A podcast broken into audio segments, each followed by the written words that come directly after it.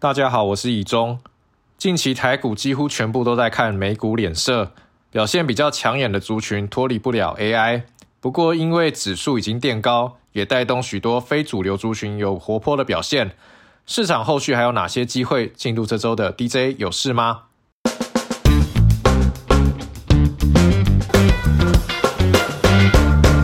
首先是美股，去年以来行情主要推升来自科技股，又以 NVIDIA 为领头羊。因此，后续能否引领市场持续向上，洞见观瞻。美股大叔 Barry 认为，NVIDIA 的财报优于预期，并且对于后续的展望乐观，有助于吸引投资人重新进场。预期科技股在近期冲高出现获利了结的卖压之后，短中期偏多趋势不变。另外，也可以观察 FOMC 会议纪要，整体基调并没有太大的改变。官员们担忧太早降息会让通膨再起。预期不太会出现因为经济衰退而被迫采取降息，这会造成市场走空。相反的，预期今年的强劲基本面带动下，降息会促使投资人勇敢进场，因此对于投资市场偏多看待。回到台股，由于全指股将指数垫高，近期也带动非主流族群亦步亦趋。这周 XQ 全球赢家跳出了热门族群，有散装航运以及石英元件。近期散装航运股价活泼，与中国需求回温有关。第四季起，中国市场对于大宗物资进口的动能略为改善，加上因为巴拿马干旱以及红海危机的因素，船舶必须绕道，使得运能供给相对紧绷。因此，即便进入第一季淡季，散装航运的日租金仍然比传统淡季好得很多。去年同期的海甲型日租金只有两千美元。目前已经攀升到接近两万美元。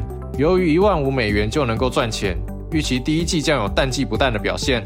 后续虽然还要持续观察中国回温是否有延续性，不过散装航运近年来已经没有运能过剩的问题。在没有新船加入之下，预期后续的日租金水位都能有至少持稳或者是向上的空间。业者普遍也对今年的看法持正面态度。再来是石英元件。主线记者认为，即使全球景气不佳，由于库存调整已经长达接近两年之久，即使终端需求难见爆发性的回笼，但是产业已经逐步走出谷底。石英元件厂看好今年的营运，渴望优于去年，成长幅度比较大的包括龙头经济，预期今年营收有两成的增幅；台加硕也预期有两成的成长空间；加高有约七成的营收在消费性电子，比较早面临库存调整。但是相对的也比较早调整完毕，今年也有较大的营收增幅。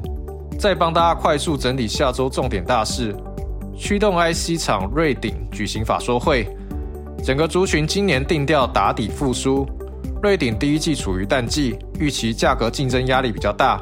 不过今年价格比较没有那么竞争的车用产品还是比较看好。随着产品获得更多客户的认证，今年将持续成长，占比有望提升。另外，迎接奥运题材，有机会带动大尺寸电视的成长，都成为今年营运的助力。光宝科要举行法说会，市场聚焦 AI 伺服器今年需求以及出货动能。去年底，公司维持今年出货倍增的看法，市场关注有无变化。另外，欧美电动车市况从去年 Q 四开始降温，市场也关注公司充电桩的出货动能是否受到影响。车用 LED 厂联家要举行次世代 LED 显示器新品发表会，公司具备 Mini LED 技术，跨入大型显示器市场，应用包括虚拟摄影棚、户外大型看板等等。虽然目前的营收贡献还很低，不过公司非常重视这项业务，未来也不排除切入车用领域。中光电将举行法说会，公司具有无人机的题材，市场关注业务的进展。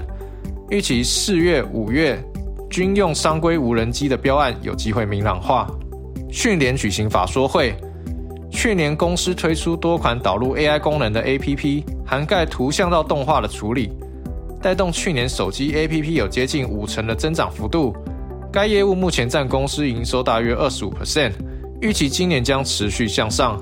数位转型解决方案厂腾云要举行春酒，公司主攻零售市场。新光三月成品都是客户，预期今年开始，台湾将有超过三十五座的百货购物商场陆续完工，除此之外，公司今年也将心力放在海外市场。第一季将成立日本子公司，挹注未来动能。预期今年营收获利都会展现成长力道。下周生技族群有多家有公开活动。国益药品要举行上柜前媒体查叙。公司是新剂型新药厂商，主打药械合一的技术，聚焦肺动脉高压治疗。去年将进度最快的药品授权给美国厂商，市场也拿它跟预展做比较。不过，就授权对象以及药品的规模来说，预展还是比较大。连锁药局通路右权要举行上柜前媒体查叙。这家公司是深达优胜转投资的连锁药局，去年底店数超过一百六十家。除了右权、健康人生的传统药局之外，也拥有杂谎药妆，目标二零二六年要冲两百店。不过还处于新店面的投资初期，相较于大树、诺贝尔。投资初期会让盈利率偏低。下周也有多家金融股举行法说会。首先是第一金，公司去年获利创高，市场期待还是配息的方向。今年银行业因为利率维持高档，总金环境稳定，核心的获利还是有小幅成长机会。但是跟利差相关的换汇交易就会恢复正常。玉山金则是定调今年营运回温，今年一月单月的税后净利缴出同期新高表现。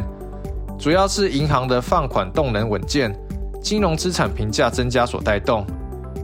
永丰金将举行媒体参叙，旗下永丰银行去年表现不错，包括信用卡的刷卡额度创高，绿电融资相关的授信部位稳居台湾第一。